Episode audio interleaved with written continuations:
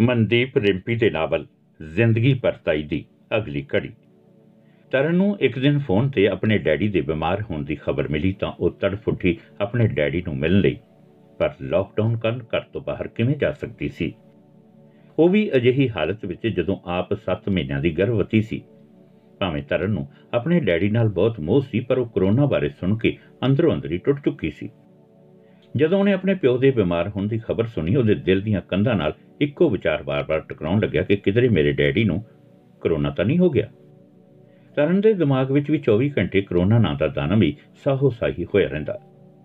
ਅਜਿਹੇ ਵਿੱਚ ਤਰਨ ਇਹ ਵੀ ਨਹੀਂ ਸੀ ਚਾਹੁੰਦੀ ਕਿ ਗੁਰਬਾਜ਼ ਉਹਦੇ ਡੈਡੀ ਨੂੰ ਡਾਕਟਰ ਕੋਲ ਟੈਸਟਾਂ ਲਈ ਲੈ ਕੇ ਜਾਵੇ, ਕਿਉਂਕਿ ਉਹ ਡਰਦੀ ਸੀ ਕਿ ਜੇਕਰ ਮੇਰੇ ਡੈਡੀ ਤੋਂ ਇਹ ਲਾਗ ਦੀ ਬਿਮਾਰੀ ਗੁਰਬਾਜ਼ ਨੂੰ ਹੋ ਗਈ, ਤਾਂ ਸਾਰਾ ਪਰਿਵਾਰ ਹੀ ਕਰੋਨਾ ਨਾਲ ਬੰਨਿਆ ਜਾਵੇਗਾ। ਜਦੋਂ ਮੇਰੇ ਕੰਨਾਂ ਵਿੱਚ ਤਰਨ ਦੇ ਪਿਓ ਦੇ ਬਿਮਾਰ ਹੋਣ ਦੀ ਖਬਰ ਪਈ, ਮੇਰੀਆਂ ਅੱਖਾਂ ਮੂਰੇ ਮੇਰੇ ਆਪਣੇ ਬਿਮਾਰ ਪਿਓ ਦਾ ਚਿਹਰਾ ਘੁੰਮਣ ਲੱਗਿਆ। ਉੱਠਦੇ ਬੈਠਦੇ ਮੈਨੂੰ ਕਦੇ ਆਪਣੀ ਮਾਂ ਦੀ ਯਾਦ ਆਉਂਦੀ ਤੇ ਕਦੇ ਬੇਬੇ ਦੀ। ਮੈਂ ਸੋਚਦੀ ਹਾਂ ਸਾਰੇ ਨਾਲ ਤਾਂ ਕਿੰਨੇ ਜੀ ਸਨ। ਆਖਰੀ ਸਮੇਂ ਵਿੱਚ, ਪਰ ਤਰਨ ਦਾ ਪਿਓ ਵਿਚਾਰਾ ਕੱਲਾ ਕਿਵੇਂ ਲੜੇਗਾ ਇਸ ਨਾਮੁਰਾਦ ਬਿਮਾਰੀ ਨਾਲ? ਮੈਂ ਹੋਰ ਕੁਝ ਨਹੀਂ ਸੀ ਸੋਚਣਾ ਚਾਹੁੰਦੀ। ਇਸ ਵਕਤ ਮੈਂ ਸਿਰਫ ਤੇ ਸਿਰਫ ਤਰਨ ਦੇ ਡੈਡੀ ਬਾਰੇ ਹੀ ਸੋਚ ਰਹੀ ਸਾਂ। ਮੈਂ ਆਪਣੀ ਪਰਵਾਹ ਕੀਤਿਆਂ ਬਗੈਰ ਤਰਨ ਦੇ ਪੇਕੇ ਜਾਣ ਦੀ ਸੋਚ ਲਈ। ਤਰਨ ਤੇ ਗੁਰਬਾਜ਼ ਨੇ ਭਾਵੇਂ ਮੈਨੂੰ ਬਹੁਤ ਸਮਝਾਇਆ ਕਿ ਤੇਰਾ ਇਹ ਫੈਸਲਾ ਤੇਰੇ ਲਈ ਘਾਤਕ ਹੋ ਸਕਦਾ ਹੈ, ਪਰ ਮੇਰੀ ਦਲੀਲ ਸੀ ਕਿ ਰਿਸ਼ਤਿਆਂ ਦੇ ਤਾਰ-ਤਾਰ ਹੋਣ ਨਾਲੋਂ ਵੱਧ ਘਾਤਕ ਹੋਰ ਕੀ ਹੋ ਸਕਦਾ ਹੈ। ਮੈਂ ਬਿਨਾਂ ਕੁਝ ਹੋਰ ਕਹੇ ਸੁਣੇ ਆਪਣੇ 2-4 ਦਿਨ ਦੇ ਕੱਪੜੇ ਪੈਕ ਕਰ ਤਰਨ ਦੇ ਘਰ ਪੁੱਜ ਗਈ। ਮੈਂ ਬਹੁਤ ਸਾਵਧਾਨੀ ਨਾਲ ਤਰਨ ਦੇ ਡੈਡੀ ਦੇ ਸਾਰੇ ਟੈਸਟ ਕਰਵਾਏ, ਉਹਨਾਂ ਦੀ ਦੇਖਭਾਲ ਕੀਤੀ। ਰੱਬ ਦਾ ਸ਼ੁਕਰ ਮਨਾਇਆ ਕਿ ਕਰੋਨਾ ਰਿਪੋਰਟ ਨੈਗੇਟਿਵ ਸੀ। ਜਦੋਂ ਤਰਨ ਨੂੰ ਆਪਣੇ ਪਿਓ ਦੀਆਂ ਰਿਪੋਰਟਾਂ ਬਾਰੇ ਪਤਾ ਲੱਗਿਆ ਤਾਂ ਉਹਦੇ ਸਾਹ ਵਿੱਚ ਸਾਹ ਆਏ। ਮੈਂ ਤਰਨ ਦੇ ਪੇਕੇ ਘਰ ਰਹਿ ਕੇ ਉਸ ਦੇ ਡੈਡੀ ਦੀ ਆਪਣੇ ਪਿਓ ਵਾਂਗ ਸੇਵਾ ਕੀਤੀ। ਤਰਨ ਦੇ ਪੇਕੇ ਘਰ ਰਹਿ ਕੇ ਵੀ ਮੇਰੀ ਰੂਹ ਹਰ ਵੇਲੇ ਗੁਰਸੀਰਤ ਨੂੰ ਹੀ ਪਾਲਦੀ ਰਹਿੰਦੀ, ਪਰ ਫਿਰ ਵੀ ਮੈਂ ਗੁਰਸੀਰਤ ਦਾ ਨੰਬਰ ਅਨਬਲੌਕ ਨਹੀਂ ਕੀਤਾ। ਆਪਣੇ ਭੈਣ ਭਰਾ ਦੇ ਸੰਭਾਲੇ ਹੋਏ ਇੱਜ਼ਤ ਦੇ ਵੱਟਿਆਂ ਨੂੰ ਸੰਭਲ ਲਈ ਆਰਤੀ ਮੈਡਮ ਨੂੰ ਮੇਰੀ ਫਿਕਰ ਸੀ, ਇੱਕ ਮਾਂ ਵਾਂਗੂ।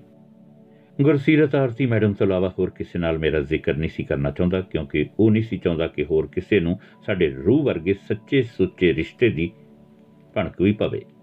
ਆਰਤੀ ਮੈਡਮ ਜਦੋਂ ਵੀ ਫੋਨ ਕਰਦੇ, ਮੈਂ ਭੁੱਲ ਭੁਲੇਖੇ ਵੀ ਫੋਨ ਨਾ ਚੁੱਕਦੀ। ਮੇਰਾ ਦਿਲ ਜਿਵੇਂ ਪੱਥਰ ਬਣ ਗਿਆ ਸੀ ਉਹਨਾਂ ਦਿਨਾਂ ਵਿੱਚ। ਨਾਲੇ ਉਂਝ ਵੀ ਮੈਂ ਰੁੱਝੀ ਹੋਈ ਸਾਂ, ਸਵੇਰ ਤੋਂ ਸ਼ਾਮ ਤੱਕ, ਸ਼ਾਮ ਤੋਂ ਰਾਤ ਤੱਕ ਤਰਨ ਦੇ ਡੈਡੀ ਦੀ ਦੇਖਭਾਲ ਕਰਨ ਵਿੱਚ ਤੇ ਕਾਲੀਆਂ ਰਾਤਾਂ ਵਿੱਚ ਆਪਣੀ ਅਕਲਤਾ ਨਾਲ ਗੱਲਾਂ ਕਰਨ ਵਿੱਚ। ਇਸ ਤਰ੍ਹਾਂ ਦੋ ਕੁ ਹਫ਼ਤੇ ਬੀਤ ਗਏ। ਇੱਕ ਦਿਨ ਜਦੋਂ ਆਰਤੀ ਮੈਡਮ ਨੇ ਫੋਨ ਕੀਤਾ ਤਾਂ ਮੈਂ ਆਪਣੇ ਮਨ ਨੂੰ ਹੋਰ ਕਾਬੂ ਵਿੱਚ ਨਾ ਰੱਖ ਸਕੀ। ਮੈਂ ਆਪਣੇ ਆਪ ਨੂੰ ਰੋਕਦੀ ਰੋਕਦੀ ਤੇ ਨਾ ਚਾਹੁੰਦੇ ਹੋਏ ਵੀ ਫੋਨ ਚੁੱਕ ਲਿਆ। ਆਰਤੀ ਮੈਡਮ ਨੇ ਮੈਨੂੰ ਪਹਿਲਾਂ ਤਾਂ ਬਹੁਤ ਹੀ ਮੂੰਹ ਭਰੇ ਹੱਕ ਨਾਲ ਝਿੜਕਿਆ ਕਿ ਮੇਰਾ ਫੋਨ ਕਿਉਂ ਨਹੀਂ ਚੁੱਕਦੀ? ਪਰ ਜਦੋਂ ਮੇਰਾ ਤਰਨ ਦੇ ਪੇਕੇ ਘਰ ਰਹਿਣ ਤੇ ਉਸ ਦੇ ਪਿਓ ਦੀ ਦੇਖਭਾਲ ਕਰਨ ਬਾਰੇ ਪਤਾ ਲੱਗਿਆ, ਤਾਂ ਚੁੱਪ ਕਰ ਗਏ। ਜਦੋਂ ਆਰਤੀ ਮੈਡਮ ਨੇ ਗੁਰਸੀਰਤ ਨੂੰ ਮੇਰੇ ਤੇ ਮੇਰੇ ਪਰਿਵਾਰ ਦੀ ਰਾਜ਼ੀ ਖੁਸ਼ੀ ਦੀ ਖਬਰ ਦਿੱਤੀ, ਤਾਂ ਕਿਤੇ ਜਾ ਕੇ ਗੁਰਸੀਰਤ ਦੀ ਜਾਨ ਵਿੱਚ ਜਾਨ ਆਈ। ਉਸ ਦਿਨ ਕਿੰਨੇ ਚਿਰ ਮਗਰੋਂ ਖੁਸ਼ੀਆਂ ਉਹਨੂੰ ਆਪਣੀ ਜ਼ਿੰਦਗੀ ਵਿੱਚ ਮੁੜ ਗਲਵਕੜੀ ਪਾ ਮਿਲਦੀਆਂ ਹੋਈਆਂ ਨਜ਼ਰ ਆ ਰਹੀਆਂ ਸਨ। ਹੁਣ ਤਰਨ ਦੇ ਡੈਡੀ ਬਿਲਕੁਲ ਠੀਕ ਸਨ। ਤਰਨ ਤੇ ਗੁਰਬਾਜ਼ ਨੇ ਉਹਨਾਂ ਨੂੰ ਆਪਣੇ ਘਰ ਲੈ ਜਾਣ ਦਾ ਫੈਸਲਾ ਕੀਤਾ ਤਾਂ ਜੋ ਉੱਥੇ ਉਹਨਾਂ ਦੀ ਚੰਗੀ ਤਰ੍ਹਾਂ ਦੇਖਭਾਲ ਕੀਤੀ ਜਾ ਸਕੇ। ਤਰਨ ਦਾ ਪਿਓ ਆਪਣੀ ਧੀ ਦੇ ਘਰ ਜਾਣ ਲਈ ਤਿਆਰ ਨਹੀਂ ਸੀ। ਉਹ ਤਰਨ ਦੀ ਕੋਈ ਵੀ ਦਲੀਲ ਨਹੀਂ ਸੀ ਸੁਣਨਾ ਚਾਹੁੰਦਾ। ਉਹਨਾਂ ਦਾ ਕਹਿਣਾ ਸੀ ਕਿ ਜੇਕਰ ਮੈਂ ਆਪਣੀ ਧੀ ਦੇ ਘਰ ਮਰ ਗਿਆ, ਹੁਣ ਲੋਕੀ ਕੀ ਕਹਿਣਗੇ? ਮੈਂ ਤਾਂ ਆਪਣੇ ਘਰ ਹੀ ਮਰਨਾ ਪਸੰਦ ਕਰਾਂਗਾ। ਮੈਂ ਨਹੀਂ ਜਾਣਾ ਕਿਤੇ। ਜਦੋਂ ਤਰਨ ਤੇ ਗਰਵਾਜ਼ ਤਰਲੇ ਮਿੰਟਾਂ ਕਰ ਥੱਕ ਗਏ, ਉਦੋਂ ਮੈਂ ਤਰਨ ਦੇ ਕੈਪਟਨ ਪਿਓ ਕੋਲ ਜਾ ਕੇ ਬੈਠ ਗਈ ਤੇ ਬੜੇ ਪਿਆਰ ਤੇ ਹੱਕ ਨਾਲ ਆਖਿਆ, ਮਾਸਟਰ ਜੀ, ਤੁਹਾਨੂੰ ਇੱਕ ਗੱਲ ਪੁੱਛਾਂ?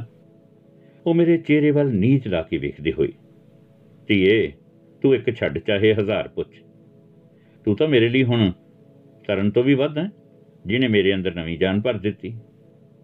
ਮੈਂ ਨਾ ਕਦੇ ਤੇਰਾ ਕਿਹਾ ਮੋੜ ਸਕਦਾ ਤੇ ਨਾ ਹੀ ਕਦੇ ਤੈਨੂੰ ਨਾਰਾਜ਼ ਕਰ ਸਕਦਾ। ਮੈਂ ਤਾਂ ਦੇਣਦਾਰ ਹਾਂ ਤੇਰਾ ਆਖਰੀ ਦਮ ਤੱਕ। ਤਰਨ ਦੇ ਡੈਡੀ ਦੀਆਂ ਗੱਲਾਂ ਸੁਣ ਮੇਰੀਆਂ ਅੱਖਾਂ ਭਰ ਆਈਆਂ ਤੇ ਮੈਂ ਆਖਿਆ, ਮਾਸਟਰ ਜੀ, ਫਿਰ ਇੰਨੇ ਤਰਲੇ ਮਿੰਤਾ ਕਿਉਂ ਕਰਵਾਉਂਦੇ ਹੋ ਥੋੜੇ ਦਿਨਾਂ ਲਈ ਸਾਡੇ ਨਾਲ ਰਹੋ। ਸਾਨੂੰ ਵੀ ਮਹਿਸੂਸ ਹੋਵੇ ਕਿ ਸਾਡੇ ਸਿਰ ਤੇ ਵੀ ਕਿਸੇ ਦਾ ਸੀਸਾਂ ਭਰਿਆ ਹੱਥ ਹੈ। ਜਦੋਂ ਪੂਰੀ ਤਰ੍ਹਾਂ ਠੀਕ ਹੋ ਗਏ, ਅਸੀਂ ਆਪ ਛੱਡ ਜਾਵਾਂਗੇ ਤੁਹਾਨੂੰ। ਜੇ ਮੈਨੂੰ ਧੀ ਮੰਨਦੇ ਹੋ ਤਾਂ ਮੇਰਾ ਕਿਹਾ ਨਾ ਮੋੜੋ। ਅੱਗੇ ਤੁਹਾਡੀ ਮਰਜ਼ੀ। ਮੇਰੀਆਂ ਗੱਲਾਂ ਸੁਣੋ, ਆਖਣ ਲੱਗੇ, ਠੀਕ ਹੈ ਥੋੜੇ ਦਿਨਾਂ ਬਾਅਦ ਆਪੇ ਛੱਡ ਕੇ ਜਾਇਓ। ਮੈਥੋਂ ਵੀ ਨਾ ਤਰਲੇ ਮਿੰਤਾ ਕਰਵਾਇਓ। ਉਹਨਾਂ ਦੀਆਂ ਗੱਲਾਂ ਸੁਣ ਸਾਰੇ ਹੱਸ ਪਏ। ਤਰਨ ਦਾ ਮਨ ਮੇਰੇ ਲਈ ਦੁਆਵਾਂ ਤੇ ਪਿਆਰ ਨਾਲ ਭਰ ਗਿਆ, ਕਿਉਂਕਿ ਮੈਂ ਆਪਣੀ ਪਰਵਾਹ ਕੀਤਿਆਂ ਬਗੈਰ ਉਹਦੇ ਪਿਓ ਨੂੰ ਸੰਭਿਆ। ਮੈਂ ਉਹਨਾਂ ਪ੍ਰਤੀ ਪੂਰੀ ਤਰ੍ਹਾਂ ਸਮਰਪਿਤ ਹੋ ਗਈ, ਉਹਨਾਂ ਦੀ ਦੇਖਭਾਲ ਕਰਦੀ। ਇੱਕ ਧੀ ਵਾਂਗੂ ਸਮੇਂ-ਸਮੇਂ ਤੇ ਦਵਾਈ ਦਾ ਧਿਆਨ ਰੱਖਣਾ ਖਾਣਾ ਪੀਣਾ ਆਲ ਸਾਰੀਆਂ ਜ਼ਿੰਮੇਵਾਰੀਆਂ ਮੈਂ ਚਾਹੀਂ ਚਾਹੀਂ ਸੰਭ ਲਈਆਂ।